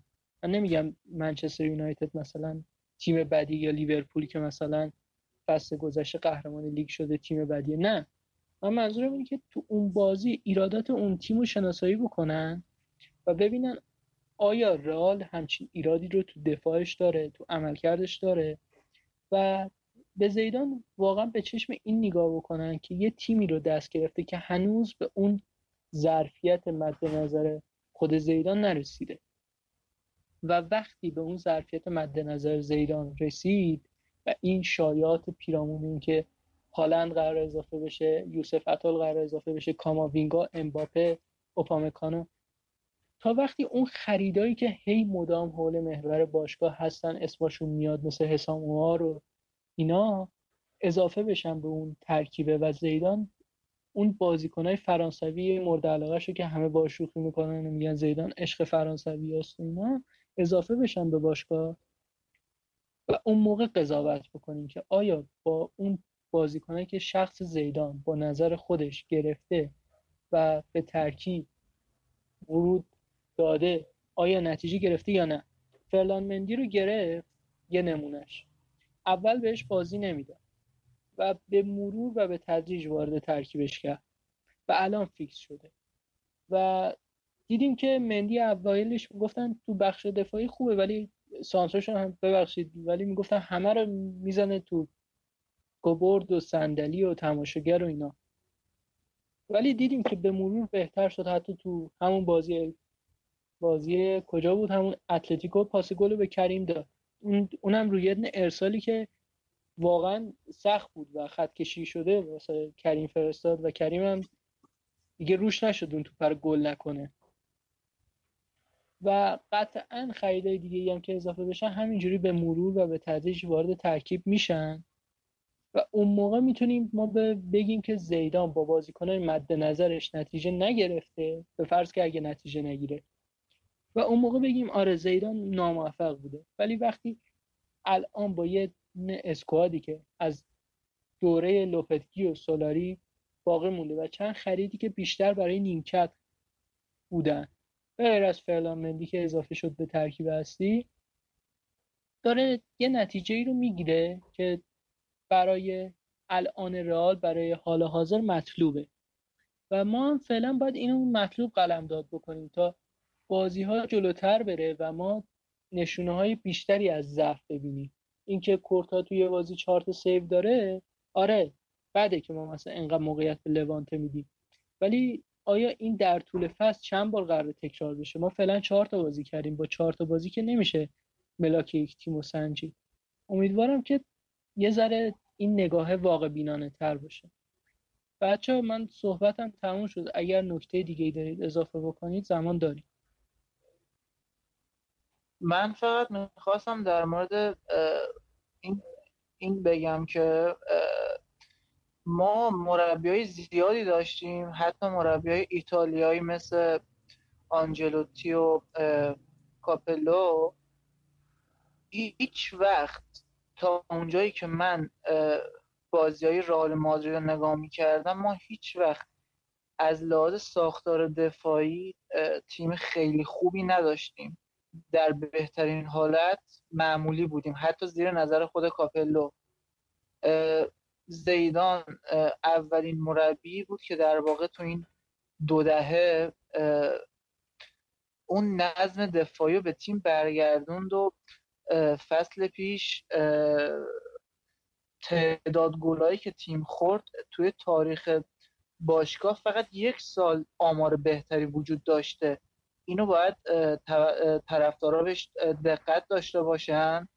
بلخ درسته که ما توی حمله اون ضعف رو داریم که خیلی هاشون هم ناشی از اون ضعف خود بازیکناست نه مربی.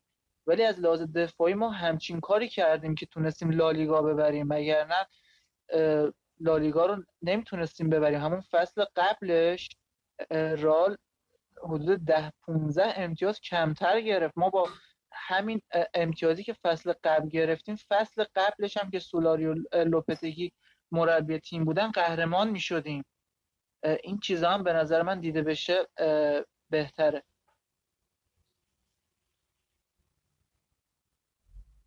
امیر تو نکته ای نداری اضافه بکنی؟ نه من واقعا یه بیشتر از این راجع به این مسئله دوست ندارم صحبت کنم چون خیلی زیدان رو دوست دارم و انتقادایی که بهش میشه رو واقعا نمی‌تونم تحمل کنم دیگه آماده شیم برای بخش بعدی.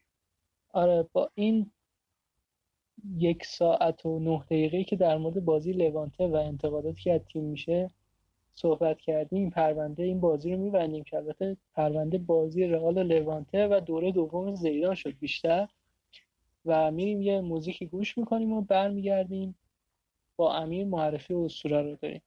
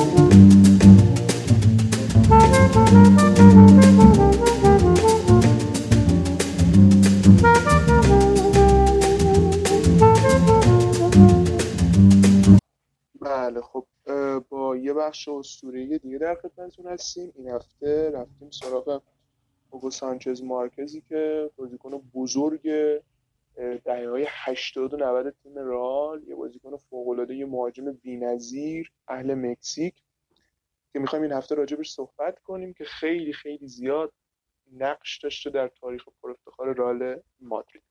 اما سانچز متولد سال 11 جولای متولد 11 جولای سال 58 در شهر مکسیکو سیتی که تو دهه 80 و 90 فوتبال فوق‌العاده رو تو تیم ما ارائه می‌داد. زوج فوق‌العاده رو با امیلیونو بوتراگوئنو داشتن و بوتراگوئنو شماره 9 رو میپوشید و اوگو سانچز شماره 11 و به خاطر گل‌های فوق‌العاده‌ای که می‌زد و گلزنی‌های فراوانی که داشت لقب هوگل رو طرفداران فوتبال سانچز داده بودن. سانچز فوتبالش رو تو سن 14 سالگی شروع کرد در مکزیک.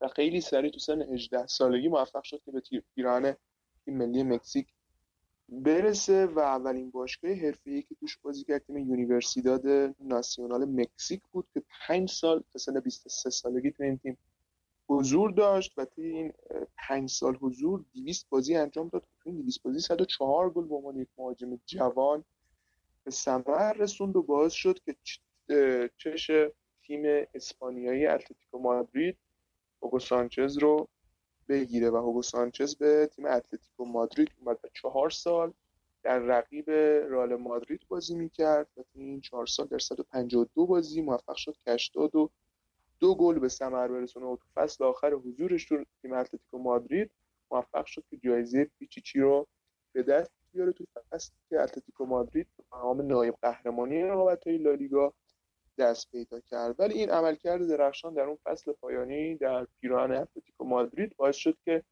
در سال 1985 سانچز به رئال مادرید بیاد و دوره هفت سالی پرافتخار خودش رو در تیم رئال مادرید شروع کنه. تو فصل اول هم موفق شد که با تیم جایزه پیچیچی رو به دست بیاره و 22 گل تو 33 بازی که در لالیگا بازی کرد به ثمر رسوند و اون سال تیم قهرمان شد.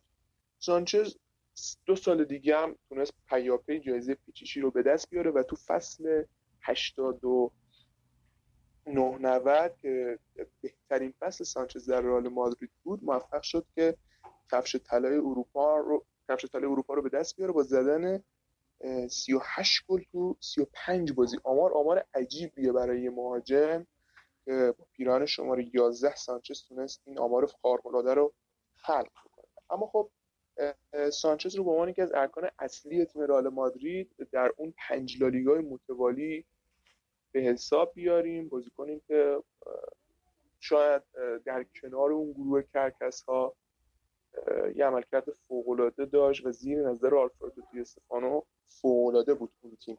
و بزرگترین حسرتی که سر بوتراگوئنا من گفتم. بزرگترین حسرت اون تیم این بود که تو رقابت لیگ قهرمانان اروپا جام باشگاه اروپا موفق به کسب عنوان قهرمانی نشد. اما سانچز طی این هفت فصل آمارش رو بخوایم بگیم که 208 گل رو تو 283 بازی موفق شد که به ثمر برسونه و ششمین گلزن برتر تاریخ رئال مادرید به حساب میاد. تا چند وقت پیشم پنجمین گلزن برتر بود اما خب کریم بنزما موفق شد که به آمار او دست و او به رتبه ششم تنزل پیدا کرد.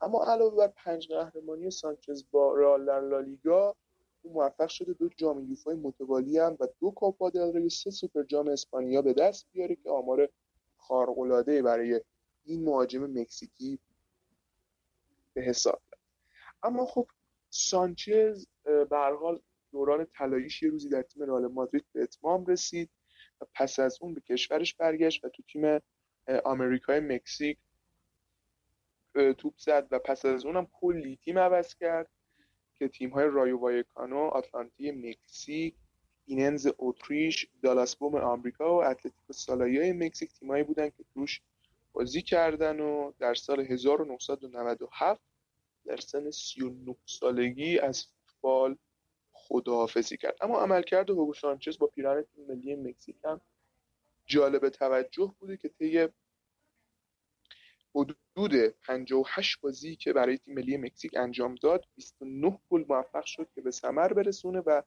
در سه جام جهانی حضور پیدا کرد که مهمترینش جام جهانی 1986 خود مکزیک بود که مکزیک یک چهارم نهایی بالا اومد و یک چهارم نهایی به تیم آلمان پنالتی باختن و دستشون از حضور در چهار تیم پایانی کوتاه موند. اما خب سانچز در عرصه مربیگری هم یک تجربه تقریبا ناموفق رو در چند تیم داشته که تو سال 2000 با تیم UNAM قرارداد امضا کرد. پس از اون به تیم لئون رفت با آلمریا کار کرد و با پاچه مکزیک کار مربیگری خودش رو تموم کرد.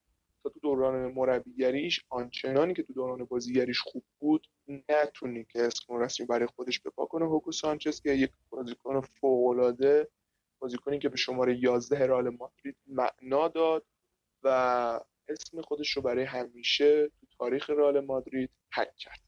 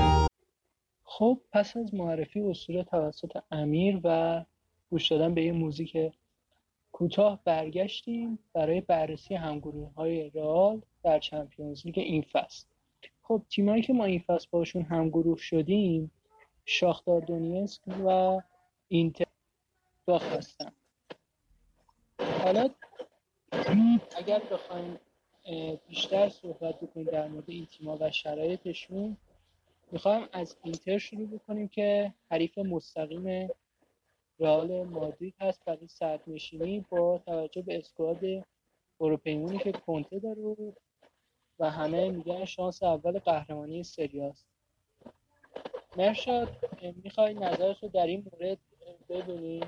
اینکه اینتر رو تا چه حد برای رئال خطرناک برای کسب سرنشینی این گروه؟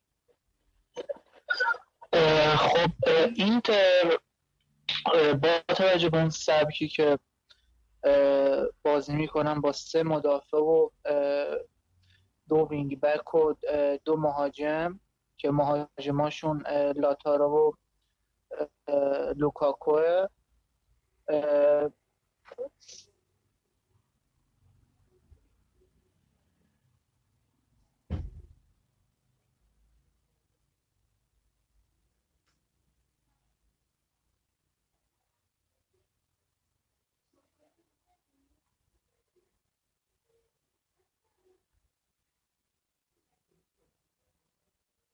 به اندازه کافی خوب باشن و بتونن که 90 دقیقه پرست کنن با توجه به اون سبکی که کنته داره و بازیکناش باید از لحاظ فیزیکی خیلی قوی باشن.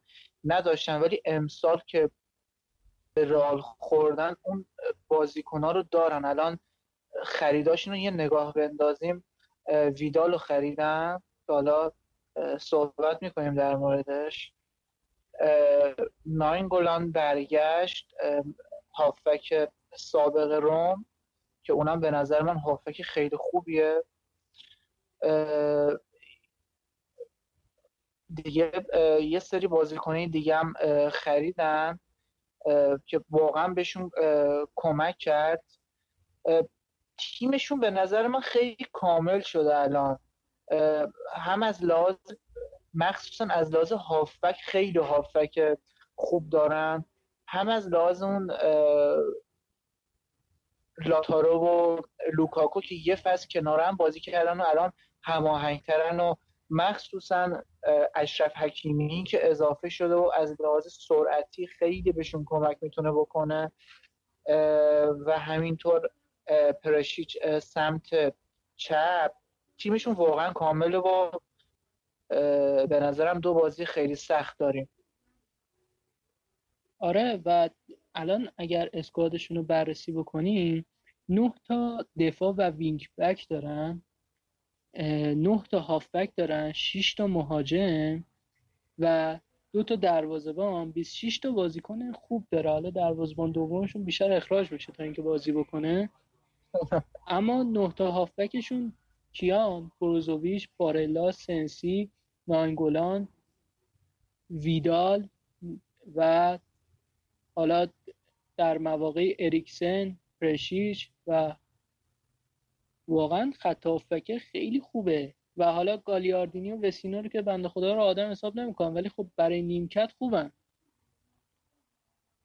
و حالا ترکیبشون از آره ترکیبشون از راه خیلی کاملتر خدا وکیلی مثلا کنته اون چیزی که واقعا می‌خواست. مثلا توی اپیزود قبلی صحبت می‌کردیم که رال هنوز زیدان اون بازیکنایی که نیاز داره رو واسهش نخریدن. ولی الان کنته رو یه بررسی بکنیم. فصل قبل براش لوکاکو گرفتن. این فصل واسهش دو تا هافبک خیلی خوب گرفتن. اشرف حکیمی رو گرفتن. واقعا دیگه اون نهایت ترکیبی که می‌خواد کنته رو واسهش آره دیگه جمع کردن. همون چیزی که کنته می‌خواد دیگه. یعنی هم پرس بکنن رونده باشن حرکت بکنن سرعت بالا تخریبی قوی و ترکیبشون خیلی یعنی را دست کنته است. حالا شاید از لحاظ اسمی اونقدر اسم در کن نباشه. مثلا بگی آره تیاگو آلکانترایی مثلا وجود نداره. حالا اینو مثال میگم ولی یا مثلا محمد صلاح ندارن برناردو سیلوا ندارن و بازیکن اسم و رسم دار آنچنانی نداره ولی اون بازیکنایی که کنته باشون نتیجه می‌گیره رو دارن. حالا امیر نظر تو چیه؟ اول اینکه من خب خیلی خوشحالم با اینتر هم گروه شدیم چون با اینتر اصلا بازی نکردیم چند سال اخیر. و می‌تونه بازی خوبی داشته باشیم با اینتر. ولی خب اینتر خب یه تیم فوق است. یه تیمیه که پس اون آزمونش رو تونسته پس بده. از اینکه تیم خیلی خوبیه یه مربی فوق العاده مثل کنته دارم و چقدر این تقابل زیدان و کنته می‌تونه تقابل جذابی باشه که فکر کنم تا حالا این اتفاق نیفتاده که کنته و زیدان مقابل هم قرار بگیرن خب آره. خب با حضور اشرف حکیمی تو سمت راست و خب پریشیچ حالا کولاروف هم دارن. یعنی اون اینتری که ما پارسال می‌دیدیم که مثلا کم می آورد از لحاظ بدنی یا بازیکن مثل کاندروا داشت و وینگ بک سمت راست خیلی یک اینتر کامل شده است. خیلی خوب فوتبال بازی می‌کنن. و حالا یه نکته که شما بهش اشاره نکردید حضور الکسیس سانچز خیلی خوبه. اگه لاوتارو نباشه در کنار لوکاکو یه زوج خیلی خوب رو تشکیل میده باش. این هم می‌تونه ما رو خیلی اذیت کنه که حالا پارسال که مثلا اینتر با بارسلونا و دورتموند هم گروه بود اصلا سانچز مصدوم بود طی اون بازی زمانی که بازی گروهی برگزار می‌شد. ولی خب این فصل با توجه به که گروه هم یه طوریه که حالا گلادباخ خیلی خوبیه بهش می‌رسه ولی آره. اینتر چون شانس سود بالایی داره قطعا خیلی ما رو اذیت می‌کنه و خیلی عملکرد خوبی رو خواهد داشت.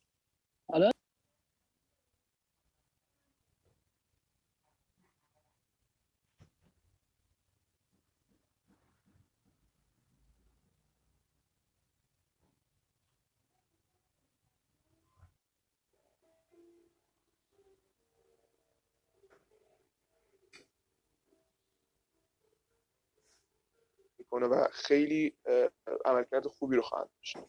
حالا در مورد این تقویت شدن صحبت کردیم فصل پیش واقعا اسکواد کنته همون اسکواد فصل قبل بود. فقط یه لوکاکو اضافه شد و در نیم فصل هم یه اریکسن براش خریدن و اونم قراردادش داشت تمام شد و تاتنهام مجبور برای اینکه آزاد نده اریکسن رو فروخت. و یه سانچزی هم که قرضی اومد. ولی این فصل دو تا هافبک اومدن که نشادم اشاره کرد. یکی ویدال یکی هم ناینگولان که خوراک خود کنتن حالا ناینگولان که قرار شده دیگه اون حواشی قبل خودش رو نداشته باشه و بیشتر روی بازیش تمرکز بکنه. و ویدال هم که قبلا کنته در موردش گفته بود که اگر من یه بازیکن رو بخوام انتخاب بکنم و با خودم به جنگ ببرم اون ویداله. و تا این حد به ویدال اعتقاد داره. حالا درست ما ازش خوشمون نمیاد ولی به درد کنته می‌خوره. و الان دیگه این ترکیب میل اینتر تو همه پست ها متوازن شد. فصل قبل تو دفاع خیلی خوب بودن. یعنی دیفرای بود باستونی بود اشکرینیار بود. الان همون مهره رو حفظ کرده به اضافه اینکه کلاروفی اومده و حالا از دارمیان هم ممکنه استفاده بکنه تو همونجا تو همون پست. و دیامبریزیور هم که احیاش کرد. تو خط هم که اشاره کردیم تو خط حمله هم سانچز دیگه مصوم نیست بیشتر بازی می‌کنه. و یه پیامونتی هم اضافه شده که اونم مهاجم جوونیه و انگیزه های زیادی داره برای ثابت کردن خودش.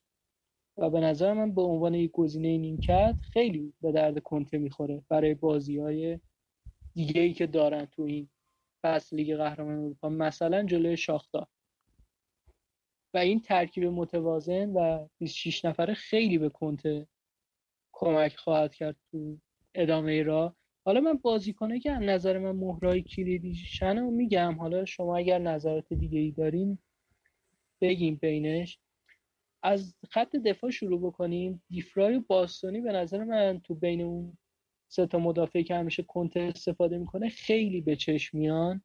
اشکرینیار یه ذره کنده و حالا تو سیستم سه دفاع هم یه ذره ارور میده و شایعاتش هم بود که می‌خوام بفروشنش. ولی این دوتا کنتی شدیدا بهشون اعتقاد داره و خیلی هم خوب بازی می‌کنن. باستونی رو که خودش وارد ترکیب کرد و دیفرای هم که از قبل عملکردش خوب بود و از نظر کنته بهتر شد. نظری نداریم در مورد خط دفاع اینتر.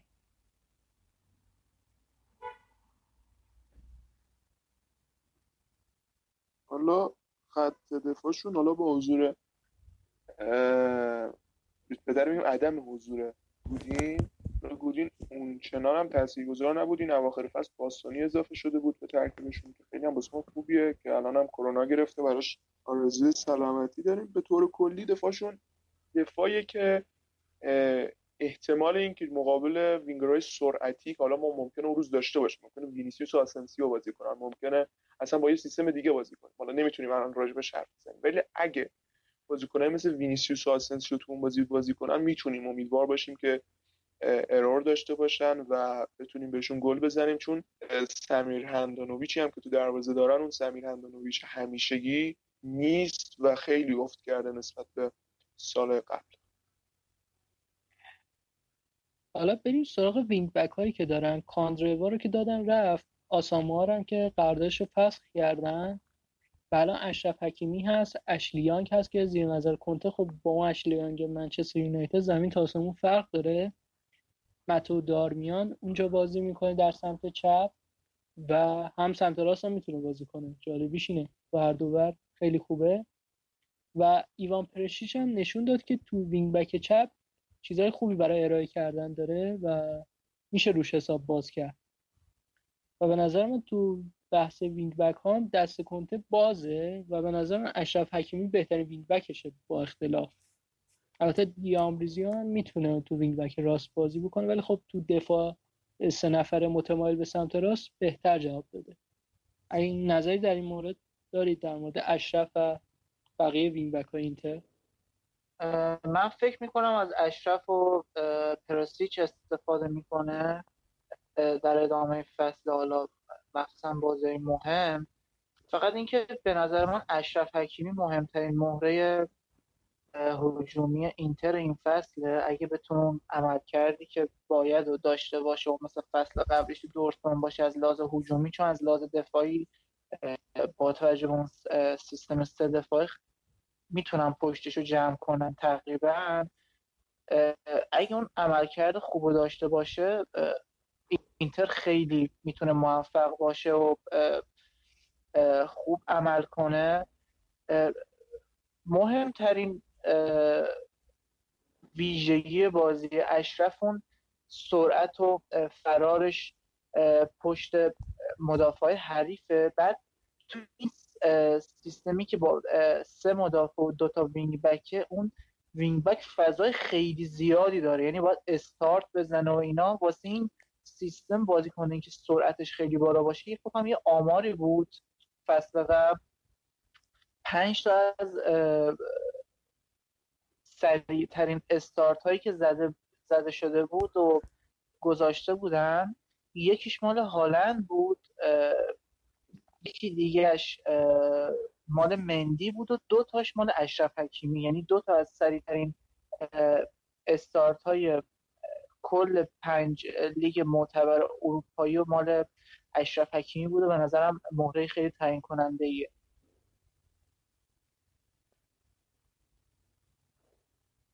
خیلی هم عالی. و حالا بریم سراغ خط آفکشون که خیلی صحبت کردیم ولی پنج اصلیشون واقعا فوق العاده یعنی بروزوویچ بارلا سنسی ویدال و ناینگولان اون پنج تایی که کنته می‌تونه به صورت چرخشی ازشون استفاده بکنه و نهایت لذت رو ببره لحاظ نتیجه گیری و نوع بازی که ارائه میده با اون پنج تا آره هیچ تیمی تو سطح اول فوتبال دنیا فکر نکنم پنج تا هافک در این سطح داشت یه سطح مثلا میگیم یه سطح مثبت بی وجود داره. فکر نکنم هیچ باشگاهی باشه که پنج تا الان هم سنسیو دارن که خیلی مصدوم میشه. شاید مثلا این تعداد بالا هافبک های تیم باعث بشه که مصدومتش کمتر رخ بده. بارلا رو دارن ناینگولان رو دارن ویدال رو دارن اریکسن رو دارن. خیلی هافبک دارن. میشه آره، گفت 6 تا شش آره میشه گفت 6 تا هافبک خوب دارن. الان هیچ تیمی تو پنج لیگ معتبر اروپایی 6 تا هافبک خوب نداره. مثلا فکر نکنم تیمی باشه که در این حد هافبک خوب داشته باشه و کلا اینتر هر پستی دو سه تا بازیکن داره. خود عجیبه هستن من نمی‌دونم تو لیست می‌خوان لیست بدن همه این بازیکن‌ها جواب شاید هر بازی نیاز باشه 5 6 تا از اینا خط بخورن. 23 تا رو می‌تونن بدن و میشه. یعنی میشه تو بین این بازیکن ها حذف کرد. چون یه سریاشون واقعا مثلا تو اون نه تا هافکی که دارن دو سه تا رو می‌تونن خط بزن همین 6 تا کافی هم برای کنته فکر کنم برای همین مرحله گروهی. و فکر کنم OK باشه چون ما یه مهاجم دیگه هم دارن غیر از لوکاکو و سانچز و لاتارو مارتینز و پیامونتی اونم احتمالا خط بخوره. و برسیم به خط حملهشون. لوکاکو مارتینز و سانچز و و پیامونتی که به نظر من چارتای خوبی هم برای خط حمله و به درد کنته خیلی می‌خورن. نظری در این مورد ندارید اگه دارید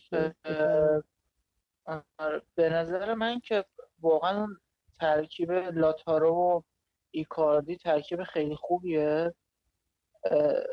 متاسفانه ما توقع هم داشتیم که مثلا یوویچ و کریم بتونن یه همچین ترکیبی درست کنن تو اون سیستم دو مهاجمه ولی خب زیاد اون ترکیب جور نشد. حالا بازم به نظر من اون ترکیب بنزما و یوویچ بعضی جا خیلی بهتره ترکیب با, وینگره ولی خب این دیگه نهایت ترکیبی که می‌تونه از اون دو مهاجم استفاده کرد.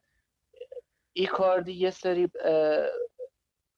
ویژگی ها داره مثل خود. لوکاکو دیگه آره ایکاردی که آره آره. اشتباهی گفتم. لوکاکو یه سری ویژگی هایی داره که مثل اون قدرت بدنی بالاش اون چرخش هایی که داره با یه سری پاس خیلی خوب می‌تونه بندازه.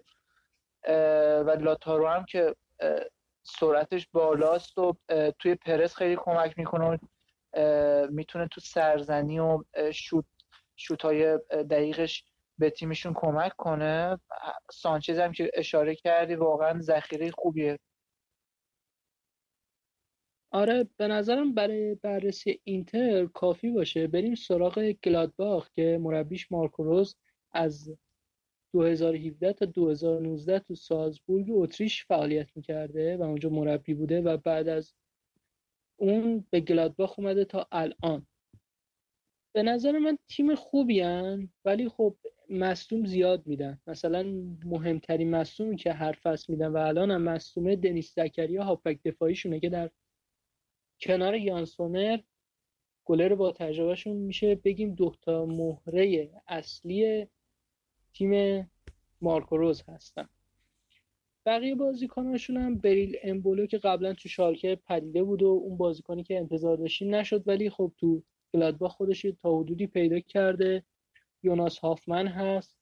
وینگر با تجربه ای که هم خوب پاس گل میده هم خوب گل می‌زنه تو بوندسلیگا. ولی خب سطح بوندسلیگا با چمپیونز لیگ متفاوته. ولی خب اگر ازش قافل بشی می‌تونه ضربات خوبی رو به تیم ما بزنه. کریستوف کرامر که عضو تیم جام جهانی 2014 قهرمان شده آلمان هم بود تو گلادباخ همچنان هست و زوج خط دفاعیشون درست یه سری ایرادات دارن ماتیاس گینتر و نیکو الودی که به نظر من اونقدر قوی نیستن ولی خب برای گلادباخ خوب بازی می‌کنن و به کار مارکروز اومدن تا الان. حالا تو خط حملهشون هم مارکوس تورام و الکساندر پلیا رو دارن اونا هم زوج خوبی هن. ولی آره خب اونم... کلی راجع به آره راجع به گلادباخ صحبت کنیم تیمیه که ببین یه سری تیم‌ها هستن مثلا آتالانتا فصل قبل قطعا تو ورودشون به چمپیونز لیگ چون بازیکن‌های خب دارن که خیلی کم یا اصلا بازی نکردن تو چنین سطحی یا خیلی کم بازی کردن اینا چند تا بازی اول از دست میدن و خیلی هاشون هم بر نمیگردن دیگه به تورنمنت از لحاظ ذهنی. ولی خب حالا تیم گسپرینی فصل قبل تونست این کار انجام بده. گلادباخ هم به نظر من از لحاظ منتالی و از لحاظ شخصیتی قطعا دچار مشکل خواهد شد تو رقابت ها و ما بازی دوممون با تیم گلادباخ. یعنی خب خدا رو دو تا بازی اولمون یه شرایطی رو می‌تونیم داشته باشیم مقابل شاختار و گلادباخ که یه امتیازاتی رو جمع کنیم و با یه روحیه خوب با یه عملکرد بهتر سراغ اینتر بریم. دقیقا. و البته نقش مربی هم خیلی مهمه.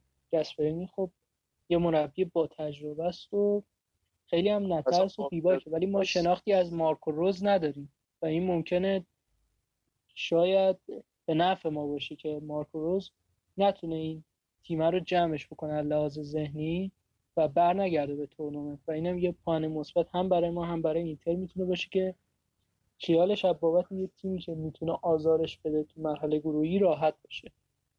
البته یه دفاع چپ هم دارن رامین بن که تیم ملی الجزایر هم قهرمان جام ملت‌های آفریقا شد و فصل قبلم توی یه بازی دو تا گل به بایر مونیخ زد. همون بازی که تو استادیوم خودشون بردن بایرنو اونم بازیکن خیلی خوبیه. آره اونم بازیکن خوبیه ولی خب یه ذره این فصل اون عمل کرده فصل قبلش رو نداره و افت کرده. و امیدوارم این افت ادامه داشته باشه. حداقل ما تو مرحله گروهی خیالمون از بابت سمت چپ کلادباخ راحت باشه.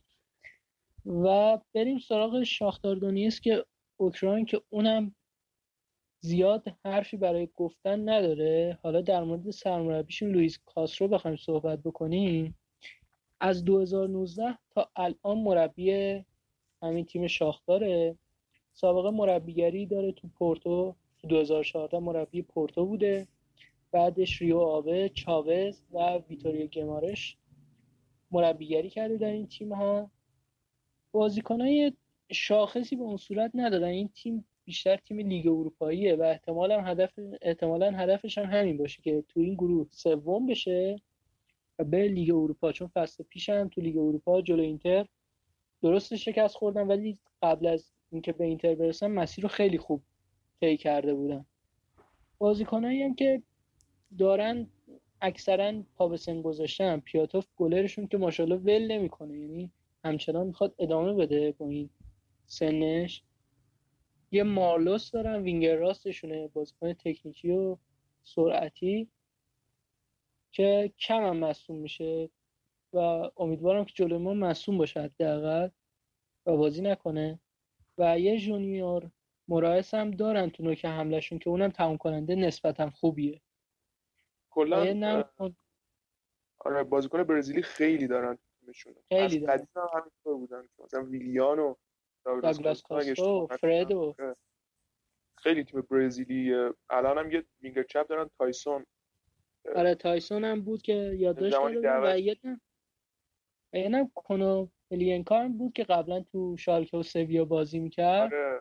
اونم اضافه شده افس پیش به شاختار که اونم بازیکنیه که شناخت داره از رئال و به واسطه حضورش تو سویا و احتمالا هم بازیش میده جلو ما.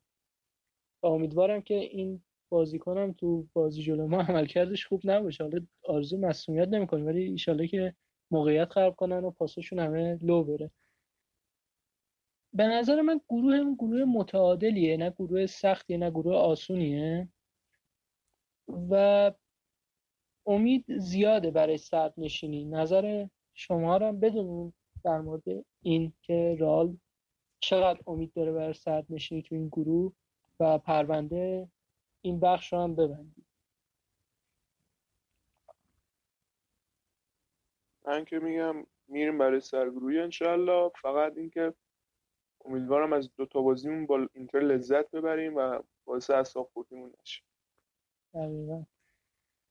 من فکر می‌کنم یا منم فکر می‌کنم که یا اول میشیم یا دوم بالاخره. نباید اونقدر توقعمون بالا باشه. مخصوصا که حریفمون تیم قوی و ترکیب خیلی کاملی داره. حالا یا اول میشیم یا دوم.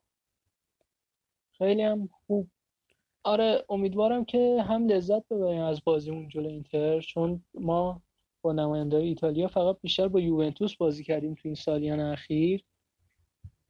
و فقط کم یوونتوس و روم یوونتوس و روم حالا روم که بنده خدا هی مشکلات مدیریتی و مالکش و اینا زیاد بود نمی‌تونست اون نماینده شایسته ایتالیا باشه تو اون سالها. قبلش 2011 با میلان بازی کردیم با میلان آلگری. تو اون دوتا بازی هم بازی جالبی بود و خیلی وقت بود با یه تیم غیر یوونتوسی و رومی از ایتالیا بازی نکردیم و اینم می‌تونیم به فال نیک بگیریم و ازش لذت ببریم. خب این جمله و این پایان این بخش هم ازش عبور می‌کنیم و میریم سراغ بخش خدافزی